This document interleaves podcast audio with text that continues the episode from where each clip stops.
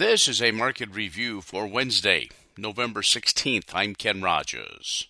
Lower in the grains and higher in livestock. December corn down one and a half, six sixty five and a quarter. March down one and three quarters, six sixty seven and a half. May down one and a half at six sixty six and a quarter. January soybeans down 28, 1429 and a quarter. March down 27, 1434 and three quarters.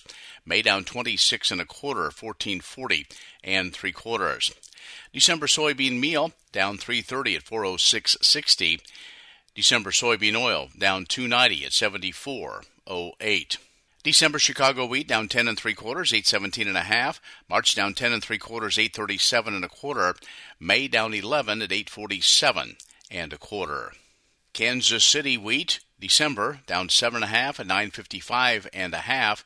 March down eight and a half at 946. May down eight and three quarters at 938 and three quarters. December live cattle up 52, 151.80. February up a dollar 20, 154.25.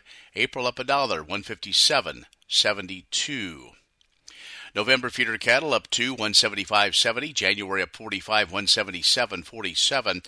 March up 45 at 180.25. December lean hogs up 25, 85, 57. February up 27 at 90, 35.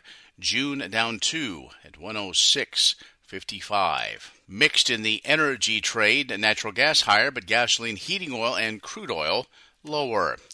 Financial markets mixed. The S&P up 25.50, the Nasdaq down 132.75, the Dow up 17, 33,622. That is a market review for Wednesday, November 16th. I'm Ken Rogers.